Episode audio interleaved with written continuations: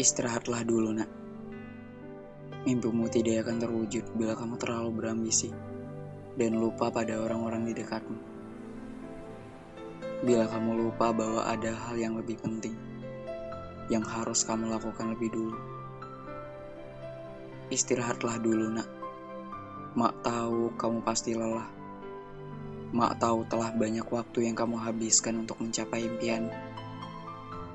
Pulanglah sebentar. Kunjungi makmu ini. Akan mak sampaikan padamu bahwa ada hal yang lebih penting yang harus kamu lakukan. Agar mimpi bisa tercapai dan menjadi kebahagiaan. Berbaringlah nak. Bila tubuhmu itu mungkin lelah. Bila hatimu itu mungkin gundah. Tapi harapanmu itu tidak mudah untuk binasa. Dan cita-citamu adalah satu kebanggaan yang kamu punya.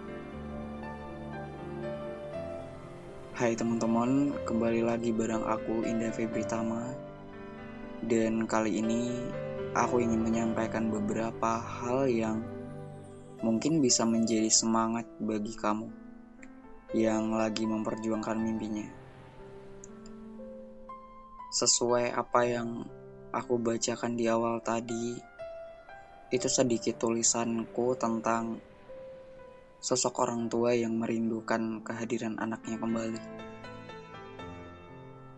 Mungkin dari banyaknya orang yang masih tinggal bareng orang tuanya, akan ada sebagian lagi yang mungkin udah berangkat jauh, membentang jarak dengan keluarganya, dan untuk itu kamu yang sabar, karena kamu pasti rindu akan orang tuamu. Kamu pasti rindu senyum ibumu, pelukannya. Ya, walau kamu merasa udah dewasa, tapi kamu masih anak kecil di mata mereka. Dan kamu adalah buah hati bagi mereka. Sayangilah mereka karena jika apa ya? Jika emang kamu masih belum bisa ketemu nih.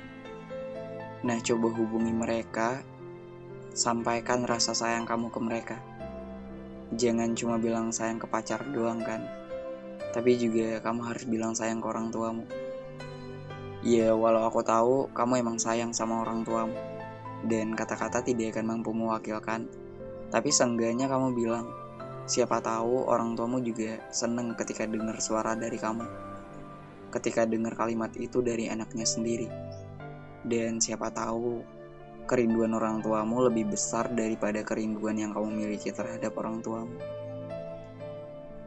Dan juga untuk kamu yang masih tinggal bareng orang tua, sayangilah mereka, cintai mereka, peluklah mereka. Karena selagi mereka masih ada, tugasmu adalah membuat mereka tersenyum membuat mereka tertawa dan membuat mereka tidak bersedih hati dengan apa yang kamu lakukan.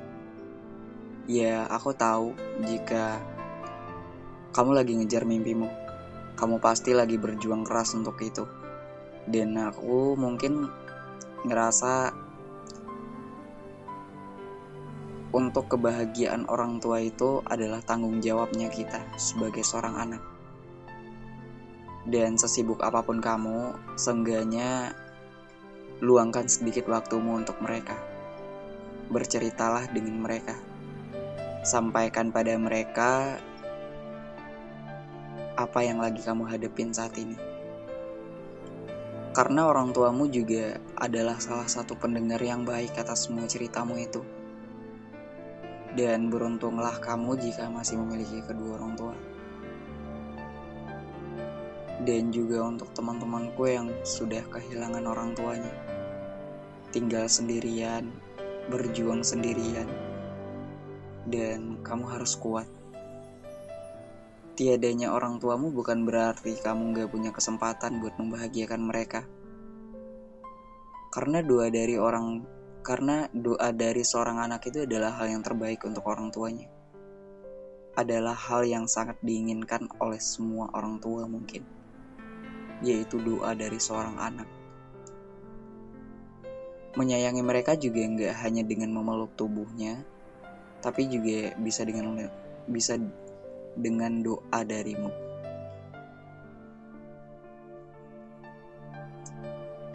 orang tuamu pasti bangga pada anaknya yang selalu mendoakan dirinya. Kamu gak semata-mata berjuang untuk kebahagiaan duniawi, tapi juga kamu berusaha untuk membahagiakan orang tuamu secara nurani. Dan itu adalah kebanggaan tersendiri bagi orang tuamu.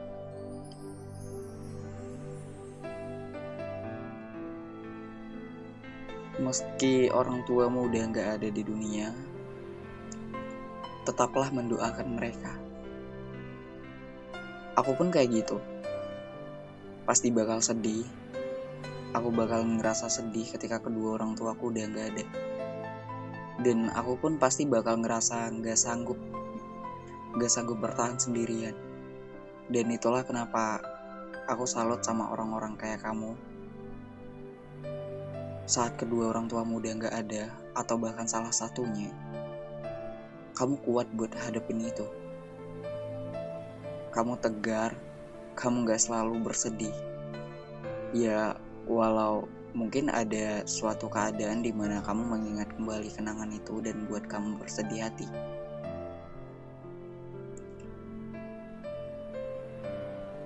Sedangkan bagi aku yang masih ada orang tua, mungkin adalah bentuk rasa syukur kepada Tuhan bahwa masih diberikan kesempatan untuk membahagiakan mereka secara langsung.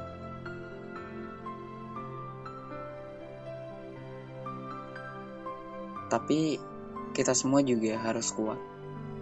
Kita harus berhasil menggapai mimpi kita. Kita harus berhasil mewujudkan cita-cita kita.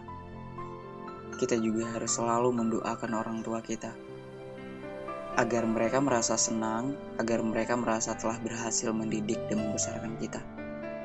Karena itu, kita harus semangat dan jangan pernah menyerah sama keadaan seperti apa pun. Ya, kita mungkin merasa lelah, kita mungkin merasa bahwa dunia ini gak akan berjalan baik-baik aja, akan selalu ada masalah di depan sana.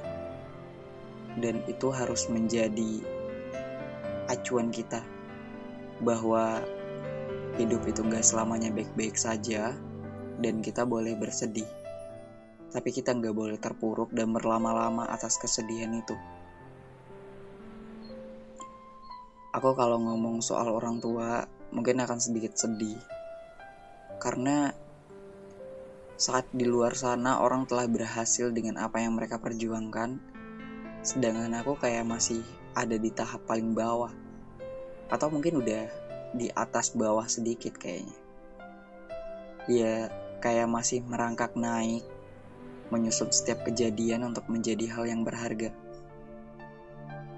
tapi aku juga nggak mau membandingkan diriku dengan orang lain dan kamu mungkin juga sama tidak ingin membandingkan dirimu dengan orang lain karena itu hanya bikin kita kayak terlihat seperti percundang dan itu bikin kita kayak terlihat gak mampu nih sama apa yang lagi kita lakuin.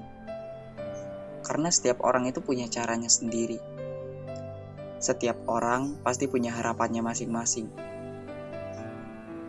Dan setiap orang juga dalam mencapai suatu hal, mereka punya caranya masing-masing. Ya intinya gitu. Apa yang lagi kita perjuangin, jangan pernah melupakan orang yang ada dan bantuin kita dari nol yaitu orang tua kita atau bahkan teman-teman kita sahabat kita yang nge-support kita buat kita mencapai titik ini gitu dan juga mungkin ada sebagian dari kita yang broken home kayaknya lain kali mungkin aku akan bahas tentang itu agar bisa menjadi cerita yang dapat membangkitkan semangat mereka juga. Atau sekedar membuat mereka tidak merasa sendirian. Karena kita itu manusia yang sudah sepantasnya saling berbagi. Meskipun kita cuma berbagi cerita, berbagi pengalaman, tapi itu bisa menjadi suatu hal yang bikin kita itu bisa saling menguatkan. Dan itulah berbagi paling indah kalau menurutku.